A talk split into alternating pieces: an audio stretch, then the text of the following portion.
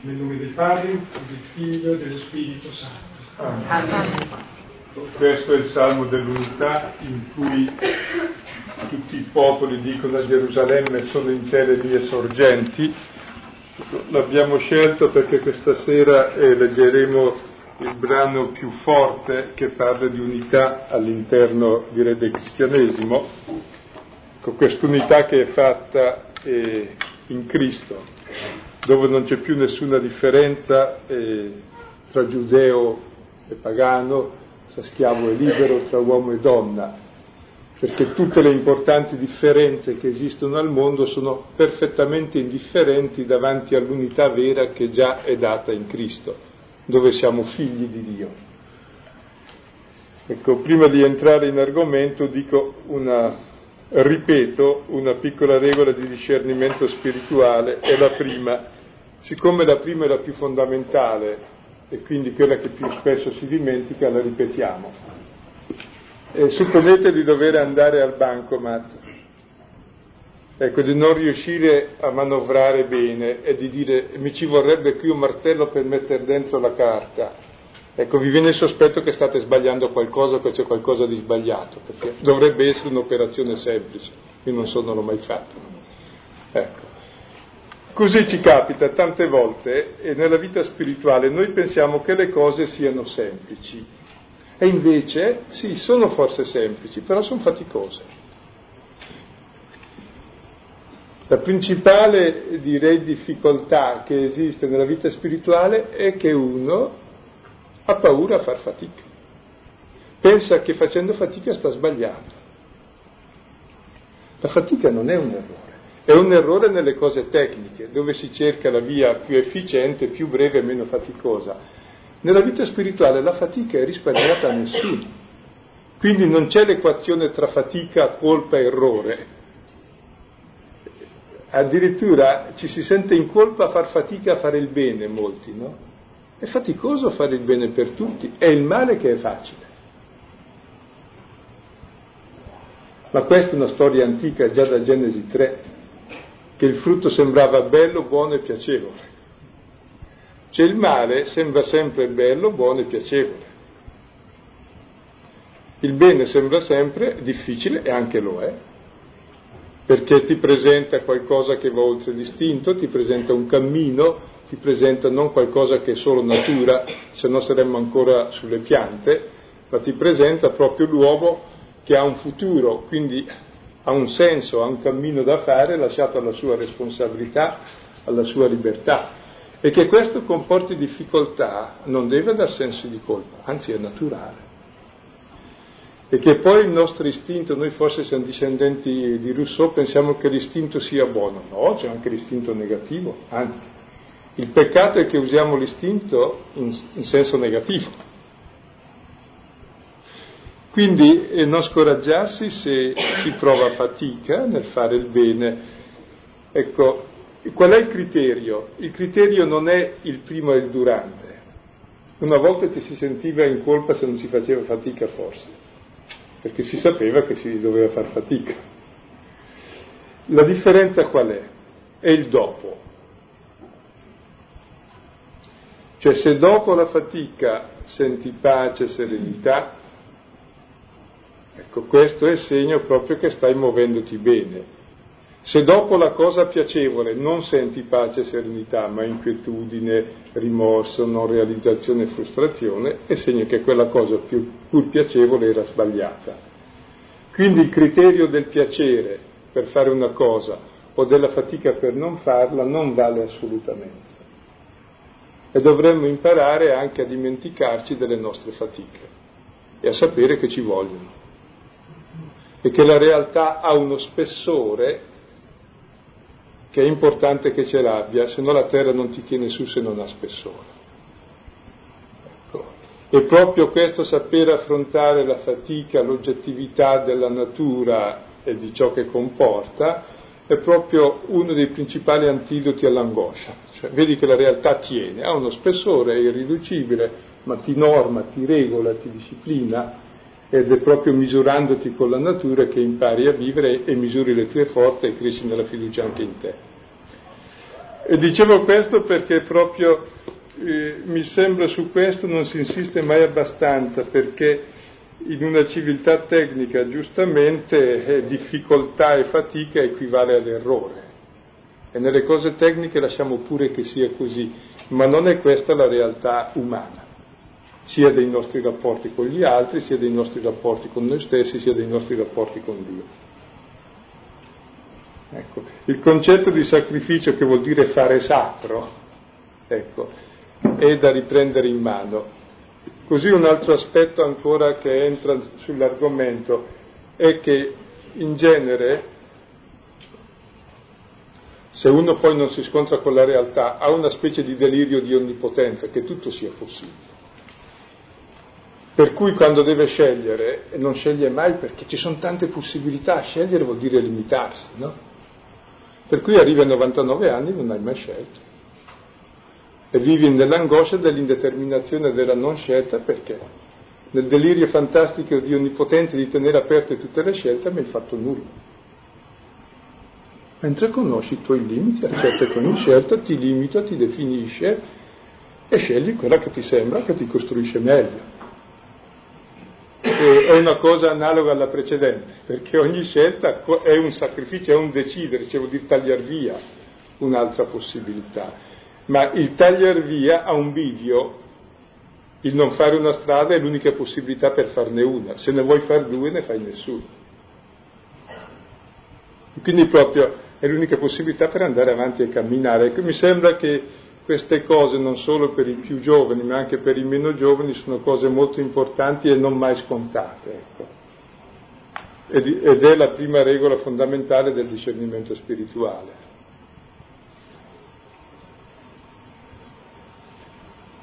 Ancora su questa linea poi capite perché non esistono mai scelte definitive oggi.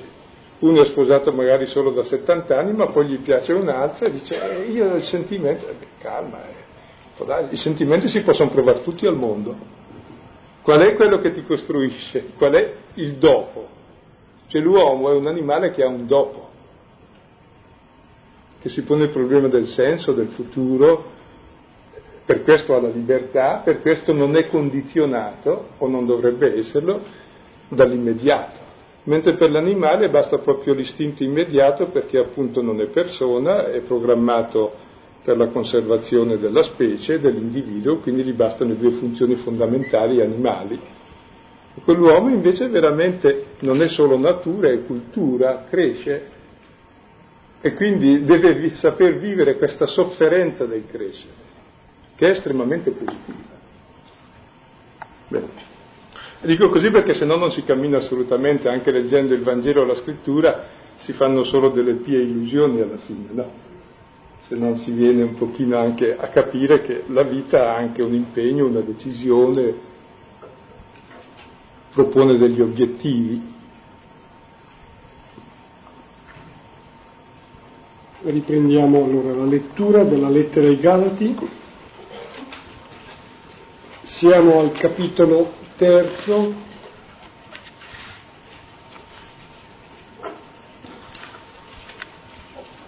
Leggeremo e commenteremo i versetti dal 25 al 29.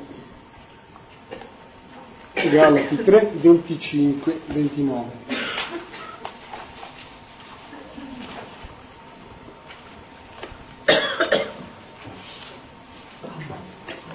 Il versetto 24 che chiudeva il brano della volta scorsa parlava della legge che è stata il nostro pedagogo fino a Cristo, affinché fossimo giustificati non dalla legge ma dalla fede. Ecco, versetto 25. Ma quando è venuta la fede non siamo, non siamo più sotto pedagogo.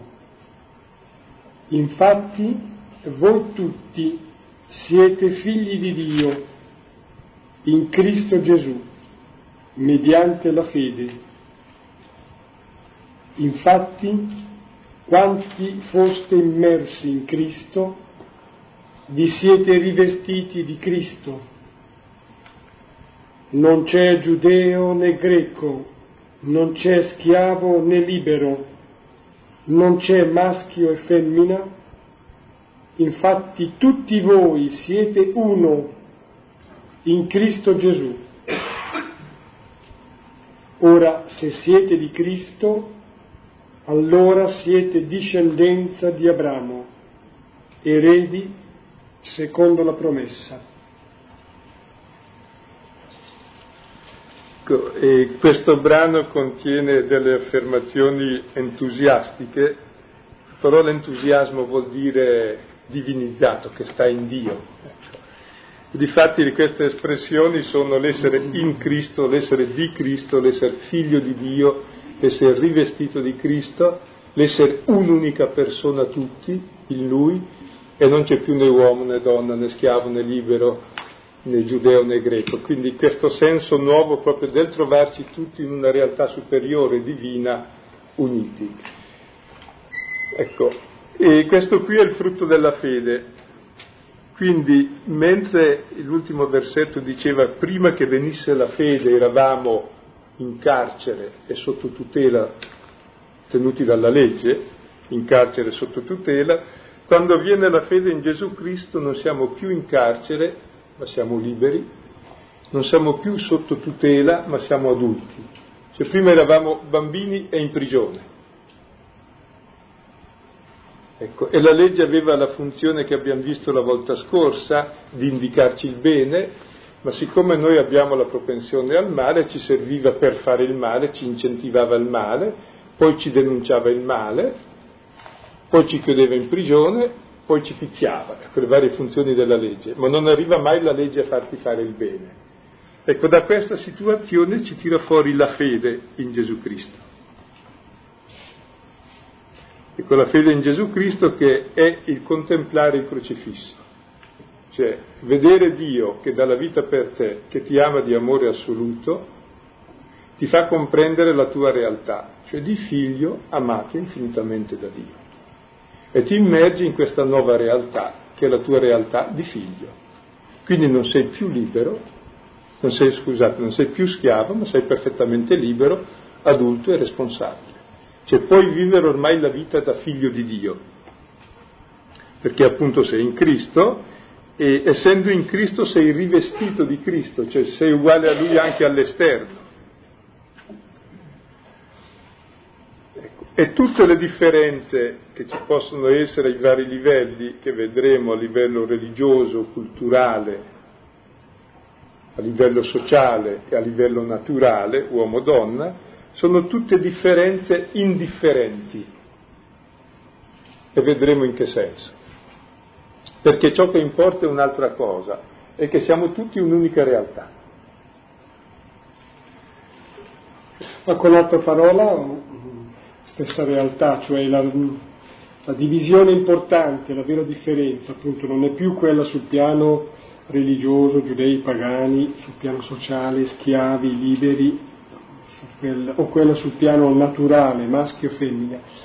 La vera differenza, la vera divisione importante è quella, direi in un certo senso cronologico, di esperienza meglio, cioè tra un prima della fede, quando si era sotto tutela eh, da parte in carcere sotto la legge o sotto la pedagogia della legge, schiavi e responsabili, e un dopo, cioè figli liberi e responsabili. Ecco, la vera divisione, la vera differenza è questa. Possiamo leggere i singoli versetti, cominciamo allora dal primo, che si contrappone a questi già citati, no? Eravamo tenuti in carcere sotto la legge, nostro pedagogo era la legge, prima che venisse la fede. 25. Ma quando è venuta la fede non siamo più sotto pedagogo.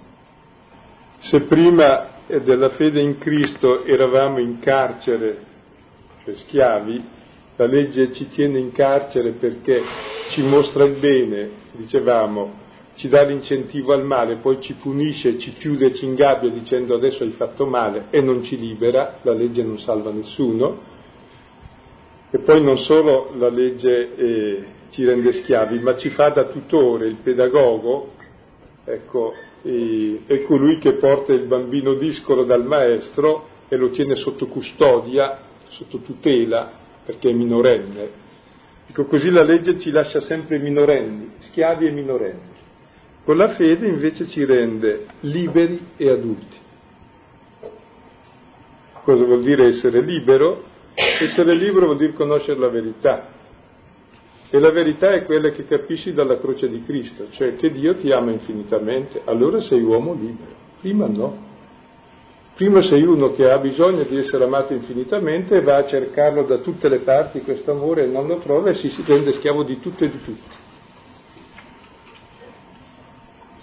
Questo è proprio il, la conoscenza della verità del Vangelo che ti rende libero.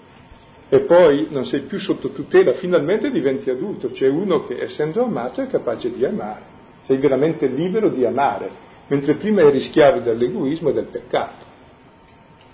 Quindi proprio la venuta della fede segna l'inizio della libertà dal peccato, dalla morte, libertà per amare e della responsabilità nella vita adulta. Prima invece era impossibile vivere da adulto perché? Perché non ce la facevi con tutti i tuoi sforzi.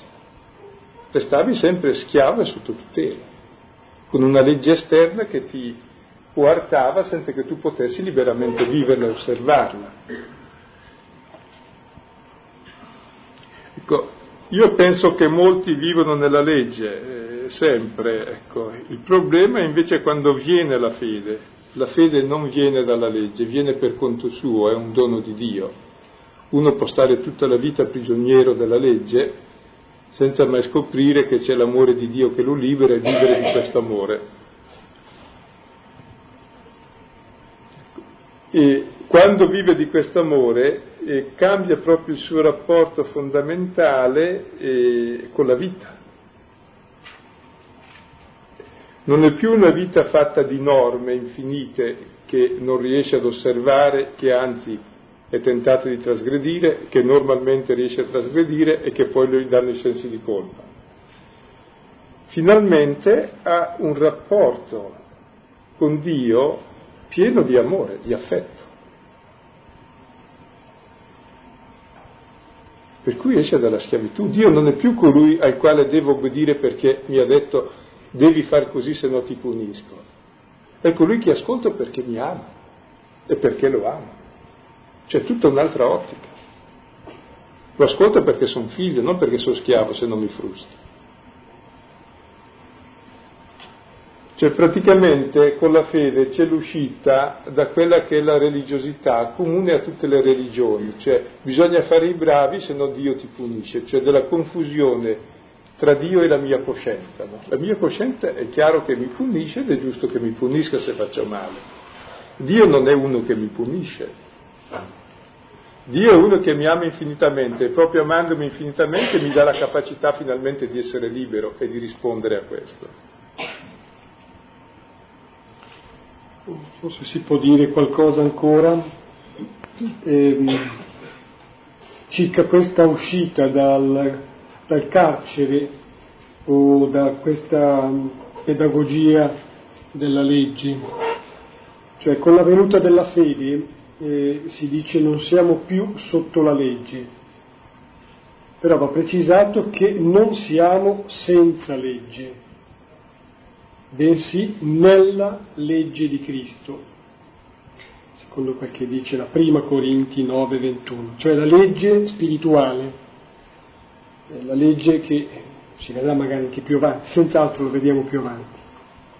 Quindi ehm, questa legge spirituale non provoca, non denuncia più ingiustizia e autosufficienza, ma dà la vita del figlio vedremo il versetto seguente, cioè la capacità di compiere la volontà del Padre.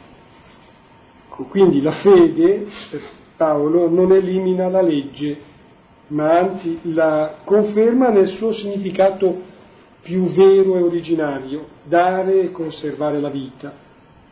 Ma questo appunto non viene dalla legge, ma dalla promessa.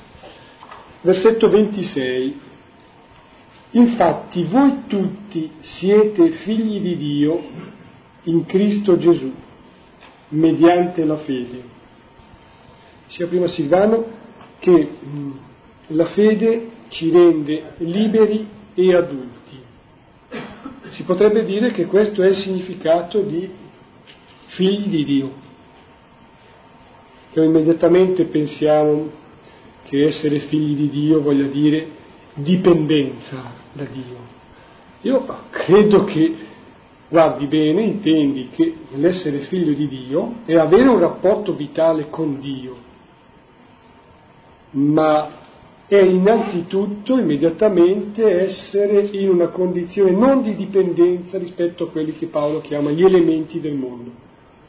Ecco, sei indipendente, quindi eh, non acquisti una, una specie di dipendenza, sudditanza nei confronti di Dio, ma una dignità e una indipendenza rispetto a tutto il resto.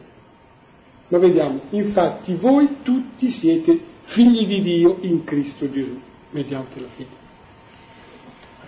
Ecco, essere figli di Dio è nel senso più profondo, cioè ciò che Dio è per natura noi lo siamo per grazia.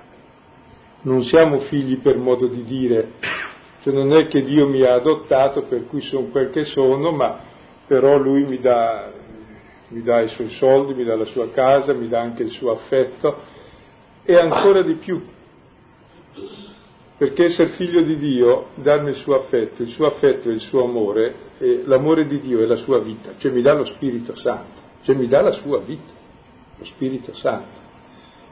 Quindi sono realmente figlio di Dio nel figlio Gesù. Cioè l'essere figli non è una cosa in più, dice anche figlio, no, no, è la tua essenza, essere figlio di Dio.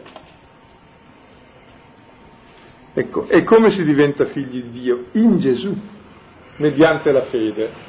Per cui forse bisogna spiegare un po' come mai la fede mi mette in Gesù e mi rende figlio di Dio. Ecco, la fede che porta al battesimo consiste nel contemplare il crocifisso. Ed è guardando la croce che io lascio entrare nel mio cuore attraverso gli occhi l'amore che ha Dio per me. Ed è proprio vedendo questo amore di Dio per me che anch'io esco finalmente da me, perché c'è uno che mi ama totalmente, e comincio ad amare Lui. E quindi entro in Lui. E la fede realmente mi fa abbandonare totalmente a Dio a Dio che si è abbandonato per me. Cioè è l'estasi proprio dell'amore, dello sguardo, che lo sguardo porta l'altro dentro di te e te fuori di te nell'altro. Ed è questa contemplazione che ti porta in Dio, perché lì Dio si rivela faccia a faccia, nella sua essenza di amore. Ecco allora perché è sempre associata la fede all'annuncio del crocifisso e la fede al battesimo. Battezzare vuol dire immergersi cioè proprio l'annuncio della croce, che Paolo dice ho dipinto il crocifisso davanti a voi in modo così vivo, fa sì che tu vedendolo ti immergi, prima lo lasci entrare ed entrandoti ti affidi anche tu. Ed è questo il battesimo. Per cui realmente sei in Cristo, Lui è in te e tu in Lui.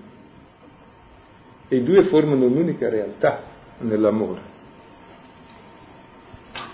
Ecco, per cui tu sei in Cristo cosa vuol dire? Lo dice molto bene Giovanni, dice chi è, chi è in me, chi dimora in me, o io e il Padre dimoriamo in Lui, cioè e il Signore Gesù diventa la nostra casa. Noi siamo di casa in Lui, lì stiamo a casa, dimoriamo in Lui e Lui dimora in noi e l'uno diventa la casa dell'altro. Ecco, e in Gesù noi siamo ciò che siamo, cioè siamo figli. Raggiungiamo la nostra vera essenza, che è quella di essere figli di Dio. Ecco, questo è il mistero centrale del cristianesimo, questo essere figli in Gesù mediante la fede. In Gesù.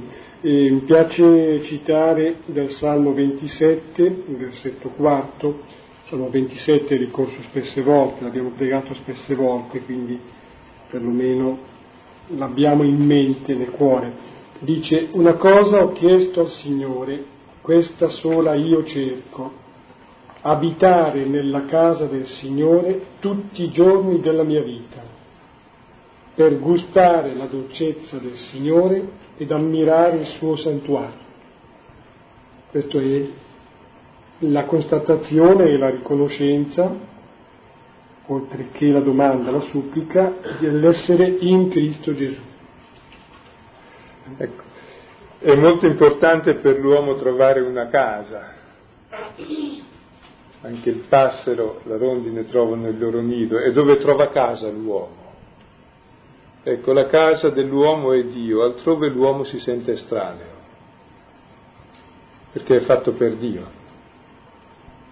Ed è proprio in Gesù che, eh, che l'uomo raggiunge la sua casa, se no altrove è estraneo, è pellegrino, è fuggiasco, è. Ecco, in Gesù è se stesso ed è figlio, e questo mediante la fede.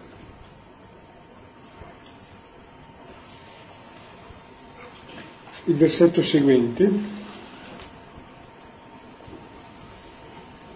27, infatti quanti foste immersi in Cristo, vi siete rivestiti di Cristo.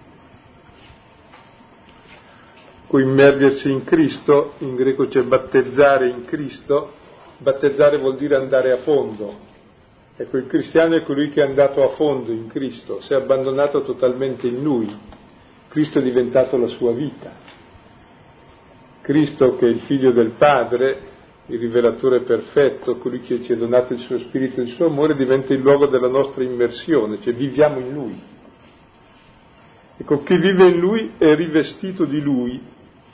Ecco, la veste indica l'uomo nella sua esteriorità, nelle sue relazioni, Ecco, vive come lui, chi è immerso in lui, è trasfigurato in lui, ha il suo stesso volto, diventa sua icona vivente, ha il volto del figlio.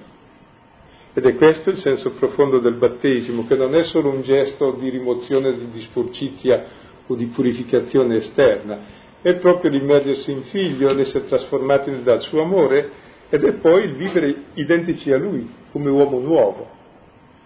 Per cui dal battesimo si esce come uomini nuovi, cioè mentre prima si era homo homini lupus, ecco, ognuno chiuso in sé, ora finalmente si è homo homini deus. Cioè, rivestiamo questo volto di Dio nel confronto degli altri. Capite cosa vuol dire allora la libertà della legge? Vuol dire ben altro che il libertinismo, il dire allora facciamo tutto per cioè siamo pure egoisti, no? Vuol dire che realmente ti comporti ormai in modo divino. Cioè, finalmente una persona capace e libera di amare. E sono molto belli i pezzi così che si trovano nelle lettere di Paolo che parlano di questa vita nuova, per esempio anche Efesini 4, 17 fino a 5, 20. Sì, magari proprio puntando anche a partire da questa espressione del rivestirsi. Fesini citava Silvano, Fesini anche capitolo sesto, versetto undicesimo, rivestitevi dell'armatura di Dio per poter resistere alle insidie del male. Cioè, per dire, non è che sia appena una specie di esclamazione, un sospiro mistico, metafisico, c'è proprio una dinamica che diventa anche una dinamica eh, non appena di difesa, di contenimento, ma di vittoria, di scioglimento del male. Dunque, rivestitevi dell'armatura di Dio, la nostra battaglia infatti non è contro creature fatte di sangue e di carne, ma contro principati, potestà, contro dominatori di questo mondo di tenebre, contro gli spiriti del male che abitano nelle regioni celesti. O anche lettere ai Romani, capitolo tredicesimo, versetto 14, rivestitevi del Signore Gesù Cristo la notte è avanzata, il giorno è vicino, gettiamo via perciò le opere delle tenebre e indossiamo le armi della luce. Adesso c'è il risultato di questo essere in Cristo rivestiti di Cristo, cioè chi finalmente è figlio perché si è abbandonato totalmente in Cristo e vive come Lui, ecco che ha già superato realmente tutte quelle differenze, tutti quei condizionamenti che esistono ancora in parte e che possono ancora in parte esistere o che non dovranno esistere, stiamo a vedere un po'. Ecco, perché adesso il versetto 28 che faremo è, credo, il più importante del brano. Sì, sono le conseguenze. Versetto 26 diceva della sostanza più intima e profonda, siete figli di Dio. Versetto 27, essendo immersi in Cristo, ci si riveste di Cristo. Ora, ecco, ne consegue, versetto 28, non c'è giudeo né greco, non c'è schiavo né libero, non c'è maschio e femmina, Infatti tutti voi siete uno in Cristo Gesù. Ecco, queste sono affermazioni entusiaste eh, che c'erano sulla bocca, ci sono sulla bocca dei battezzati che noi non comprendiamo bene perché da noi più o meno siamo tutti uguali, grigi. Ecco, quando invece uno scopriva che essendo pagano poteva far parte della promessa di Israele senza farsi circoncidere, senza diventare israelita, dice ma questa allora vuol dire che non c'è più differenza tra l'essere israelita o pagano. È un altro che scopre che lui è schiavo e riceve lo Spirito Santo, il suo padrone che è libero lo riceve anche lui e, chi deve cambiare di più è il padrone e non lo schiavo, dice ma allora non c'è differenza tra noi due, abbiamo tutti e due un altro Signore. Ecco, così è maschio e femmina. Per noi oggi dice poco, ma in tante culture dove la donna o non esiste o ti ringrazio Signore di non essere nato donna, ecco, o, o, deve bruciarsi quando muore il marito, perché la donna è colei che è del marito e quindi ha senso solo in riferimento all'altro. Scoprire che questa differenza così importante, ecco, è nulla, perché siamo uguali davanti a Dio, capite che dava un certo entusiasmo. Ecco e lo si capisce ancora in certe culture dove c'è. E allora noi entriamo un po' in merito e cerchiamo di capire, ci danno tre tipi di differenze che sono, mi sembra, il prototipo di ogni differenza. La prima è giudeo-greco, che è la differenza religiosa e culturale. Poi ci fermeremo su. Il secondo, schiavo e libero, rappresenta le differenze sociali. Tutta la società è strutturata su una distinzione di compiti e su dei servizi.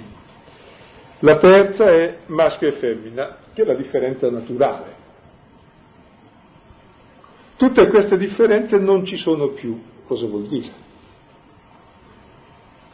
Perché in realtà ci sono ancora i greci e i giudei, ci, ci, sono ancora gli schiavi e i liberi, ci sono ancora gli uomini e le donne, ed è bene che ci siano.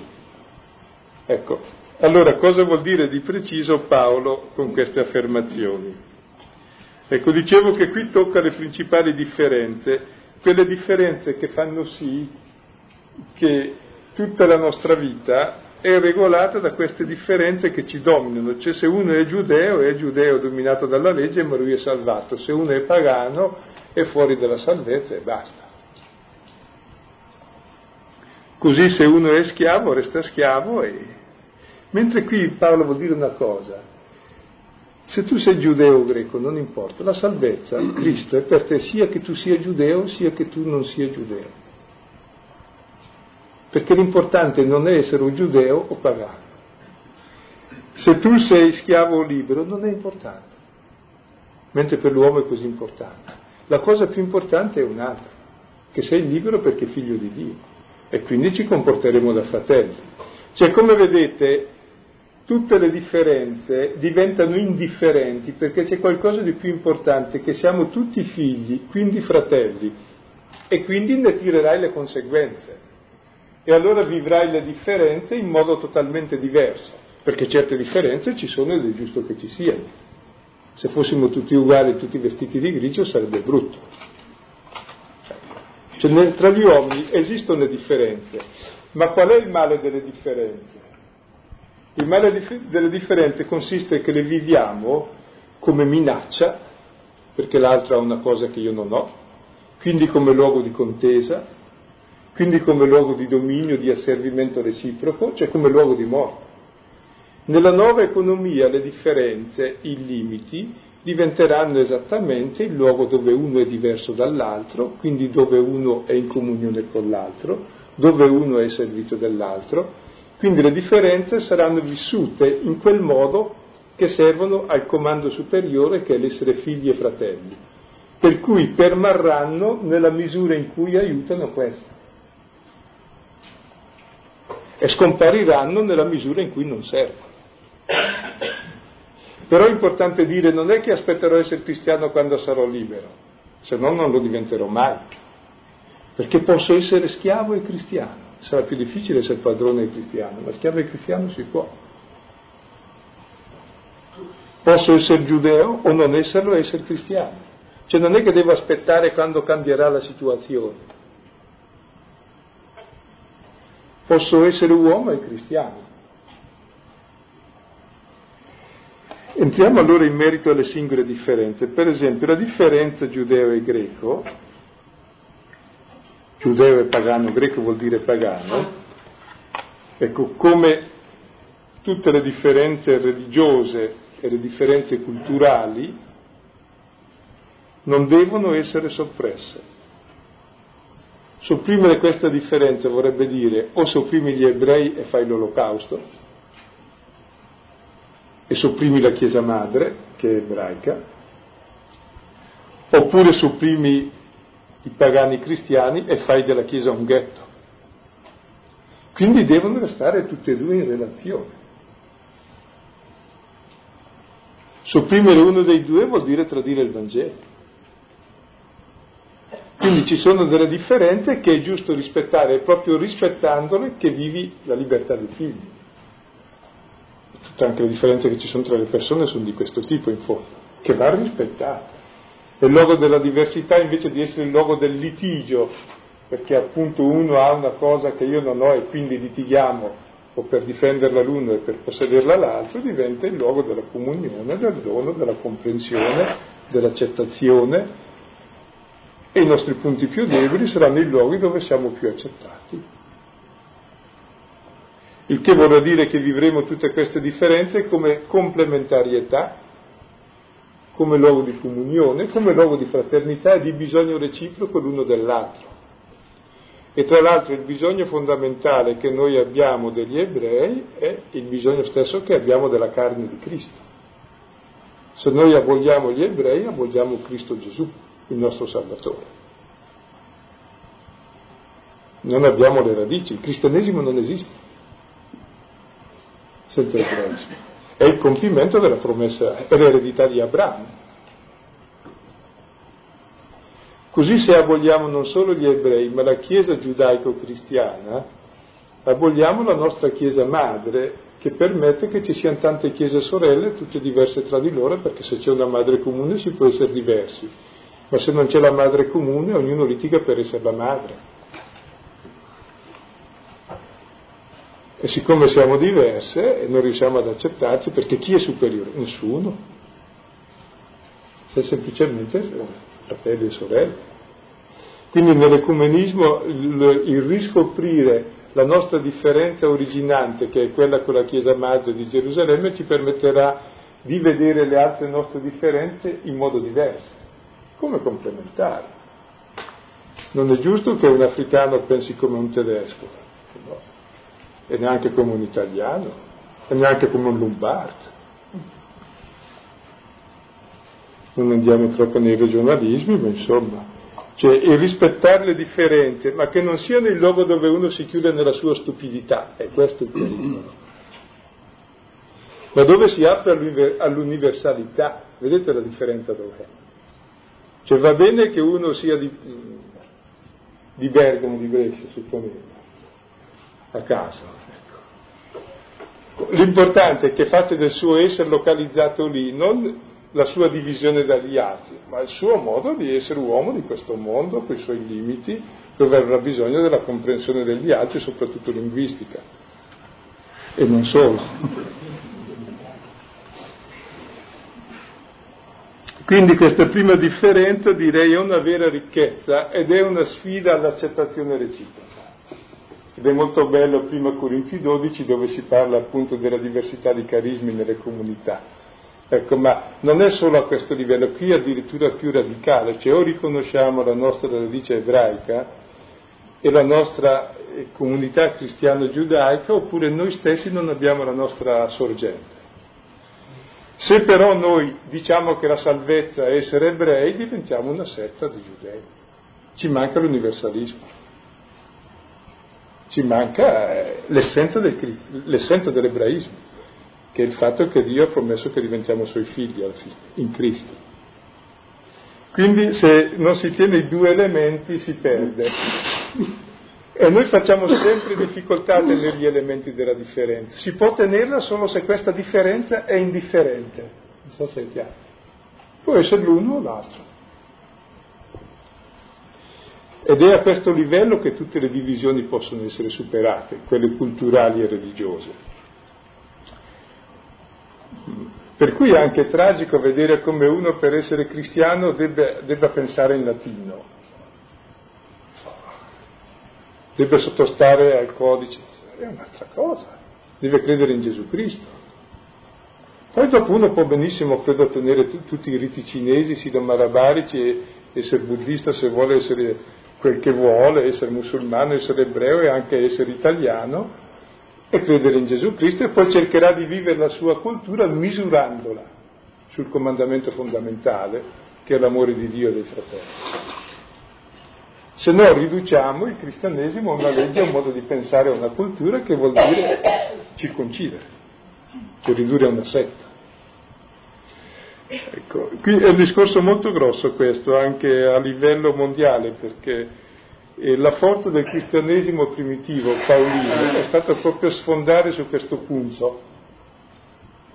Se no il cristianesimo restava una setta giudaica, cioè non ci sarebbe stato, sarebbe stato contrario a Cristo un po' avrebbe dimenticato Cristo, figlio di Dio e fratello di tutti. Quindi la prima differenza va mantenuta. C'è una seconda, schiavo e libero. Non tutte le differenze vanno mantenute. No, pensavo adesso no, proprio sulla prima differenza che si diceva. Effettivamente Paolo è stato provvidenziale perché è stato lui che ha aperto su spinta di Dio, indubbiamente, però è stato lui che ha aperto i pagani, da prima che lui si rivolgeva agli ebrei, quindi anche lui correva il rischio, come gli altri, di restare chiuso nel ghetto della sinagoga, per dire. Ma dopo si è aperto i pagani. Per cui davvero credo che ci sia un discorso di esperienza, di, di fondamento, di radici in Gesù Cristo e di una unità che è fatta di eh, di tensione, è un'unità dinamica. Eh, di fatto storicamente le cose si sono complicate perché invece si sono viste, mh, si è visto il tutto staticamente, per contrapposizione. E la verità diventava dunque se è qui allora niente là. E qui, per esempio, questo discorso del rapporto con la Chiesa di Gerusalemme un discorso molto grave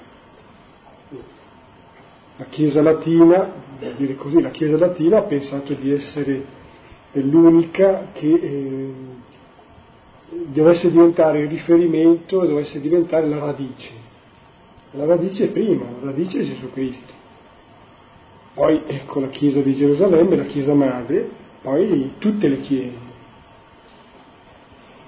Dunque la seconda differenza che diventa indifferente è sul piano sociale. Sì. Ecco, per noi è così importante questa differenza che riteniamo che perché uno possa essere credente bisogna prima fare la teologia della liberazione se non è credente. Questo è vero se uno è padrone, il padrone deve fare la teologia della liberazione, lo schiavo no, lo schiavo può essere cristiano. Non è che uno dice prima sono libero e poi cristiano, lo schiavo può essere benissimo cristiano e può servire benissimo i padroni e essere cristiano perché lui è libero. È l'altro che non è libero, che lo tiene schiavo.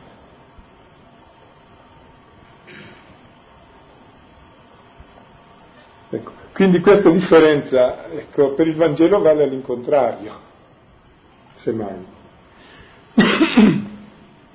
Ed è molto bello leggere la lettera a Filemone di Paolo, ecco dove gli scrive su uno schiavo che gli era fuggito, che poi gli è diventato fratello, è stato battezzato da Paolo e glielo rimanda, ecco, ed è molto bello gli accenni, gli, gli accenti con i quali Paolo parla di questo schiavo e lo esorta a liberarlo, perché è suo fratello. Cioè il cristianesimo non è che ha abolito la schiavitù dicendo come Spartaco uniamoci, uccidiamo i padroni e diventiamo liberi, in modo da diventare noi stessi padroni. Cioè ha abolito la radice della schiavitù, che è il dominio sull'altro. Poi dopo concretamente vive quelle relazioni che sono possibili da vivere storicamente in quel momento.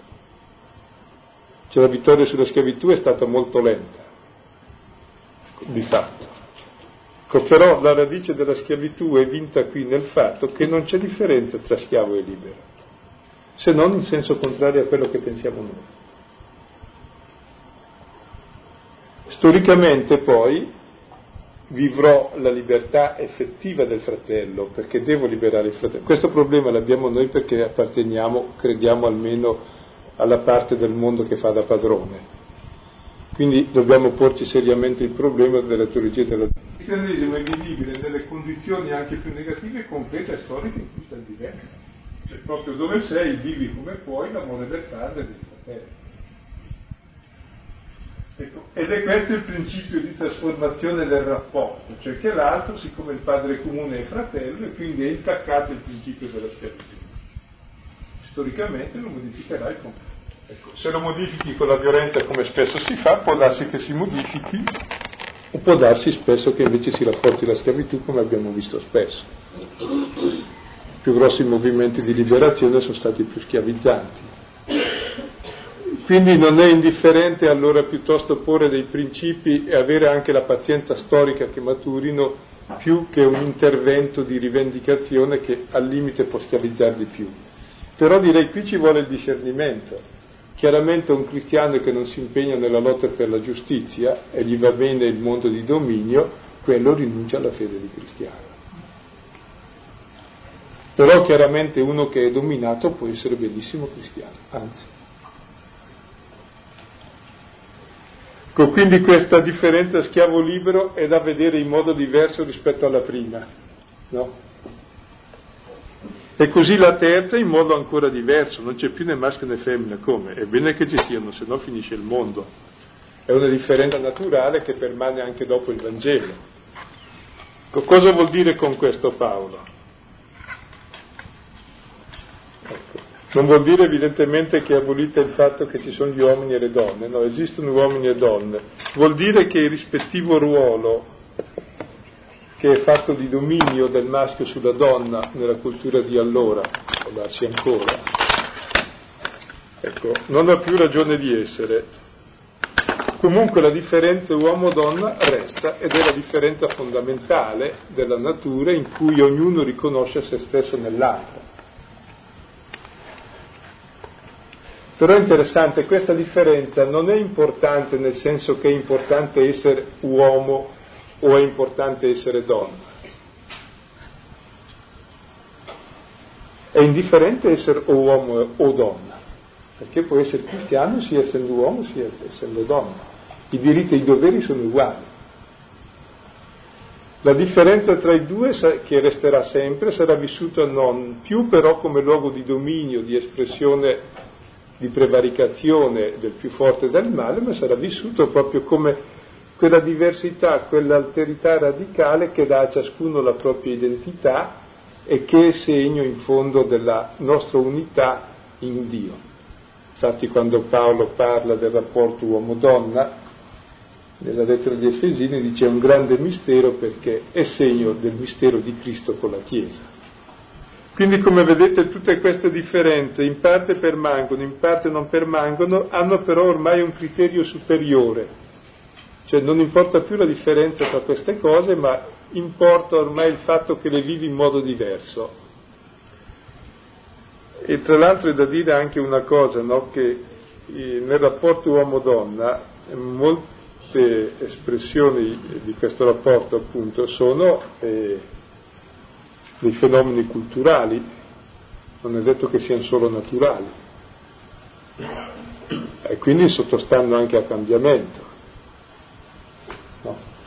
per esempio quale può essere stato quale può essere, quale sarà il ruolo dell'uomo e della donna nella Chiesa, è chiaro che cambia, è cambiato e cambierà secondo il ruolo culturale che c'è nella società. Perché l'uomo è, e la donna non sono solo natura ma anche cultura. Quindi ci vuole anche molto discernimento no, per capire qual è in quel momento il modo più utile di vivere quel rapporto sia all'interno delle persone sia anche all'interno della Chiesa.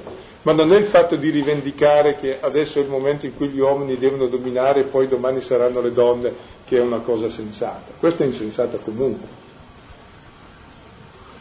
Perché è rotto proprio il concetto di dominio. Cioè la differenza non è più luogo di dominio, ma è luogo di comunione e di servizio reciproco. Perché? Perché in realtà siamo uno Ecco, e Paolo non dice una cosa, ma uno al maschile in greco, vuol dire una sola persona. Quindi è interessante che queste differenze si ricondotte a un'unità, siamo un'unica persona in Gesù Cristo. Ecco, che noi uomini formiamo in realtà un unico uomo, che è il Cristo totale, a noi sembra strano non riusciamo a capire questo senso di persona corporativa che abbraccia tutti. Ecco, forse riusciamo a intuire tenendo presente che l'uomo e le sue relazioni, no. Ecco. L'uomo non è un individuo chiuso e queste relazioni ci uniscono, e la persona ha relazioni. Ecco, in Cristo abbiamo tutti le stesse relazioni col Padre tra di noi e raggiungiamo l'unità perfetta di persona. Lui è il, il raccapezzarsi, come si dice, il ricapitolare no? le, di ogni realtà umana. Ecco, perché siamo tutti uno in Cristo? Perché Lui è la vita di noi tutti. Perché abbiamo tutti il suo stesso spirito, cioè la sua stessa vita e il suo stesso amore. E alla luce di questa vita unica, di questo amore unico, vivremo allora il nostro essere o giudeo o greco, o schiavo o libero, o maschio o femmina. E quindi sarà un nuovo, un nuovo modo radicalmente diverso di vivere queste diversità.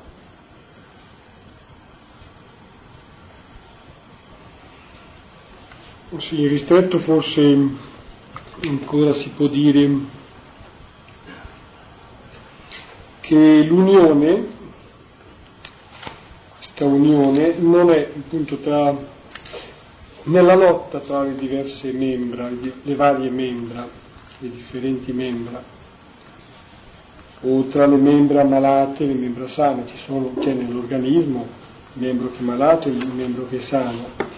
Ecco, l'unione è nell'accettazione e nell'aiuto reciproco, quello che vale, penso, il paragone offerto in altre parti lettere, nelle lettere di Paolo, il paragone del corpo e delle diverse membra, che hanno diverse funzioni, ma tutte eh, hanno davvero qualcosa che è più che un principio, il principio vitale, la vita stessa, il dinamismo stesso della vita di Dio. Ecco, l'unione allora è nell'accettazione e nell'aiuto reciproco, e tutto questo non è una ideologia o una vaga possibilità. Ecco, in Cristo invece è una realtà che è già donata, cioè qualcosa che ci precede. D'altra parte però è anche un seme che eh, chiede di essere sviluppato, che chiede di essere coltivato perché porti frutto. Così l'uomo diventa uno nella sua diversità multiforme somiglianza di Dio, che è uno.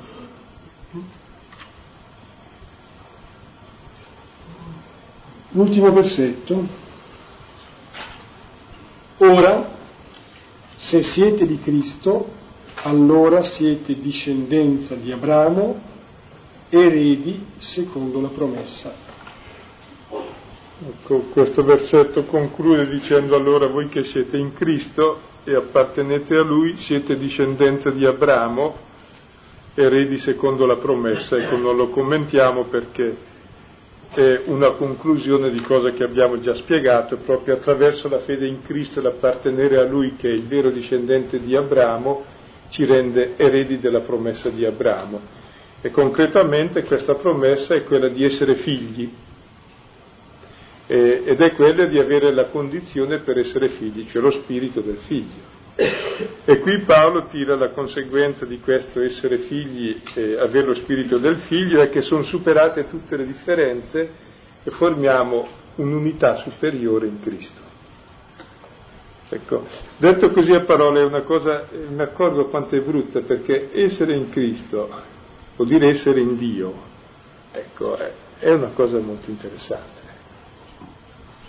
Qui sotto si vede tutto proprio l'entusiasmo che c'era eh, di questa esperienza che il battezzato fa, dell'essere immerso in Dio, un'unica realtà con Dio e con tutti gli altri forse si può leggere semplicemente quell'espressione di Paolo nella lettera ai Filippesi. È un'affermazione appunto che deriva però dall'esperienza profonda che ha fatto Paolo. Per me infatti il vivere è Cristo. Il morire è un guadagno. Il vivere è Cristo do un po' i punti allora e, e i testi sul brano di questa sera. Innanzitutto il, il frutto da chiedere è progredire nel cammino di unione e nel distinguere tra le differenze da accettare da quelle da respingere sempre di più.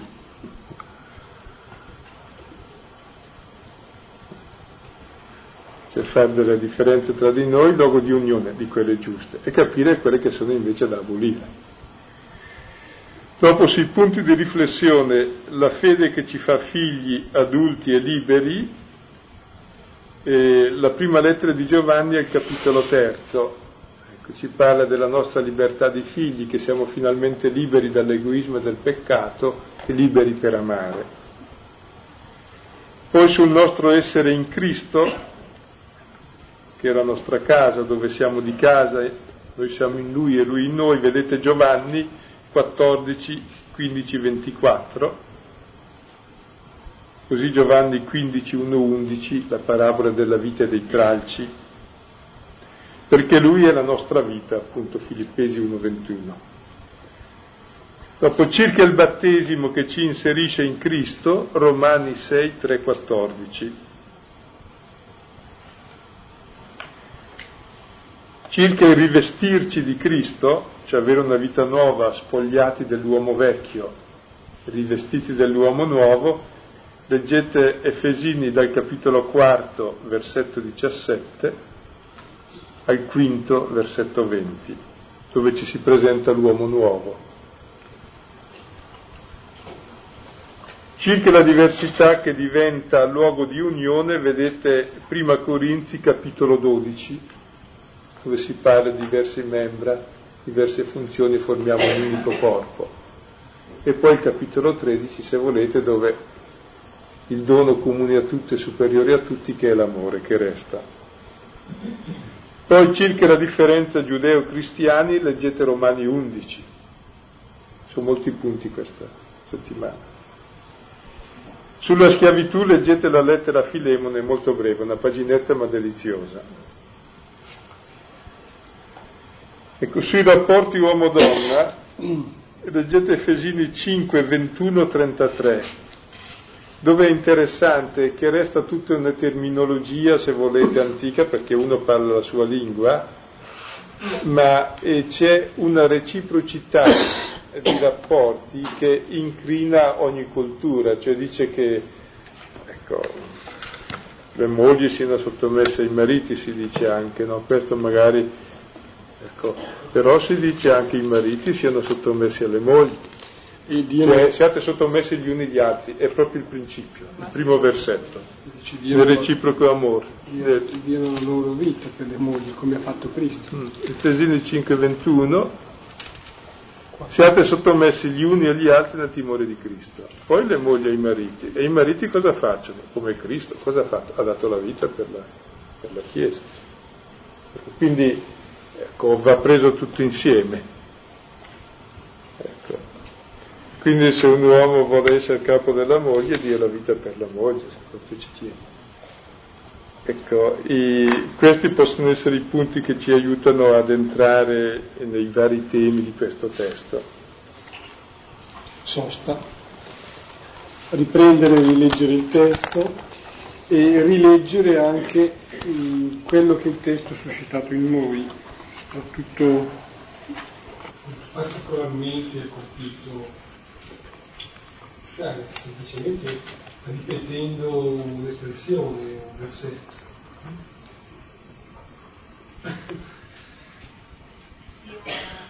Sì, hanno, hanno detto la frase in due modi che in sostanza è siamo più noi stessi laddove siamo più accettati. Un po' il problema delle, della, della relazione tra l'uno e l'altro con gli altri oggi. Veste riprenderlo un attimino. Sì, eh, io lo riprendo solo in un senso che interessa al testo. Siamo noi stessi solo in Cristo perché è l'unico che ci accetta. Infatti è in Lui che siamo figli. E poi è in Lui che ci possiamo ritrovare realmente fratelli al di là delle differenze, perché se cominciamo a partire da quelle cominciamo a dividerci e non accettarci. Credo che sia l'unica accettazione possibile che non sia di dominio sull'altro. Perché è chiaro nel resto siamo tutti diversi e poi anche chi ha di più, chi ha di meno, ma non è importante. E chi ha di meno semplicemente sarà più accettato. E quindi sarà un luogo di rivelazione maggiore del divino. Mentre per noi è così importante avere di più, sarà un luogo di minore rivelazione del divino.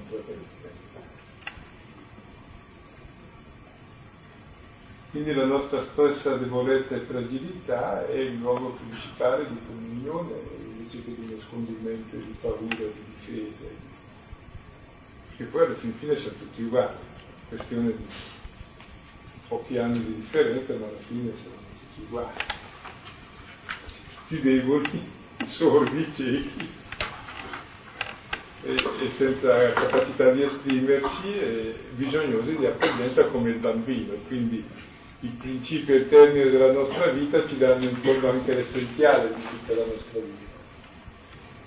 Ma una cosa che con il discorso che fa normalmente la scienza che il singolo individuo ripete nella sua storia, insomma, quando comincia la sua esistenza, sta dicendo di tutta la specie. Mi ha sempre lasciato un po' perplessa, mi piace di più questo sistema in cui il singolo individuo, cioè ognuno di noi, di fatto ripercorre la storia di salvezza. Sì, è vero, ognuno di noi ripercorre la storia della salvezza ed è questo che ci unisce tutti, ecco.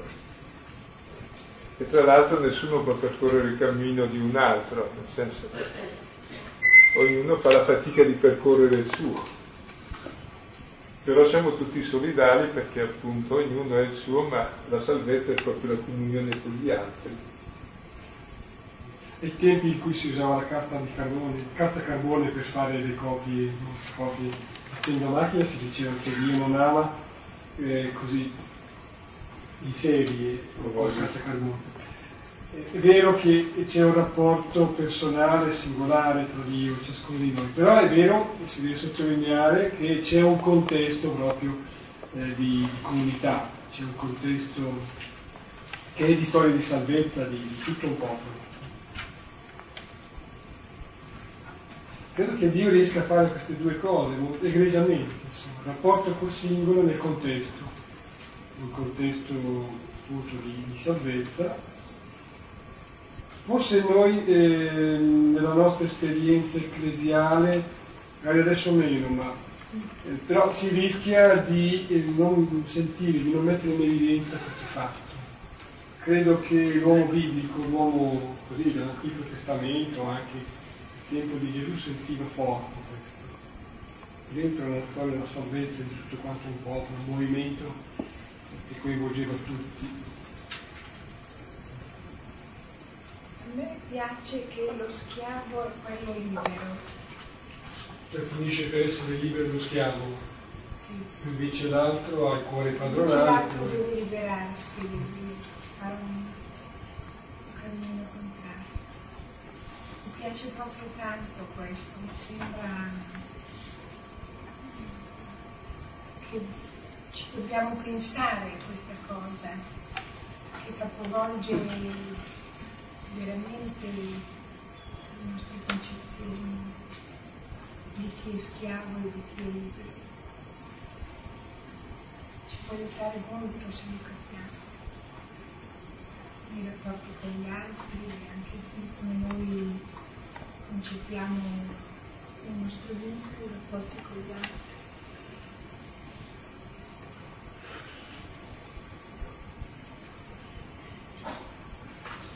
Sono stato rimproverato perché non dico mai nulla, sono stato in Bangladesh, non dico nulla di quel che ho visto. Allora dico una cosa su questo. Una delle cose che più mi colpiva era ed è che vedevi milioni e milioni di persone che staranno sempre peggio, che vivono pochissimo, quasi niente. La maggior parte muoiono subito. Ecco, tu che sei lì occidentale, che sei curato bene di salute, che stai bene, che hai più di 50 anni prevedi i prossimi 50 di stare ancora discretamente, se non ti preoccupi, ecco, capisci che questo qui che ha due giorni e muore vale quanto te e più di te. È figlio di Dio. Era la cosa che più mi colpiva, questa enormità eh, di figli di Dio dove, e mi faceva capire che il valore della vita non è quel che penso io, che vive da balordo per cent'anni e, rimbecillendo di più ogni giorno aggrappandoti alla vita, ma è la vita, come dono di Dio, qualunque essa sia. E la più povera vale infinitamente di più. Questo non per giustificare la povertà, ma per aiutare me a capire cos'è la vita. Perché la vita di Cristo in croce, quelle tre ore che è stato lì, vale di più di tutto il mondo, vale il mondo. Quindi eh, c'era proprio lo scoprire un'altra scala di valori. Basta, ho detto troppo. Silvano, su la, è, una mia, è una domanda per chiarire un piccolo così, eh, diciamo, diversità di opinioni in una catechesi in parrocchia, no? Quando, e qui mi soffermavo, non c'è più né giudeo, eh, giudeo né greco, no? È venuto fuori un po' la, la, la diciamo così, diversità di opinioni, no? Su una figura, adesso non so dire il nome, comunque di un personaggio che c'è stato molto famoso, scienziato, che ha operato molto, diciamo, per il prossimo? Però aveva un difetto secondo qualcuno che non era cristiano allora veniva fuori un discorso, ma però quello, in mente magari i nostri missionari, eccetera, quello non ha parlato tanto, i nostri missionari che fanno tanto, eccetera, non dicono niente. È venuto fuori un po' il discorso anche fuori della maggioranza, i cristiani che siamo maggioranza, siamo minoranza, eccetera. Ecco, io cioè, ho usato una tua una frase che tua, no? mi ha colpito anche ormai da si sa da tanti anni, però Dio è padre, no? Figli, figli, ci chiamiamo. Quindi da, per, da questa diciamo equazione, un momentino, non tocca a noi a un certo punto il giudicare se eccetera. Non so se si. Non tocca a noi giudicare, l'ha detto chiaramente nel Vangelo di ieri il Signore. Ho capito. Grazie. Tocca a noi avere il suo stesso giudizio, però il suo giudizio è la croce, cioè che ha dato la vita per tutti, stimando tutti più di se stesso.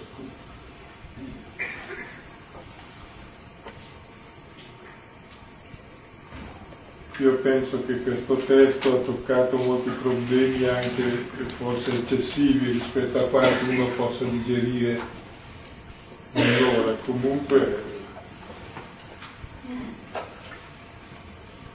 presentare con un'apertura che ci aiuta.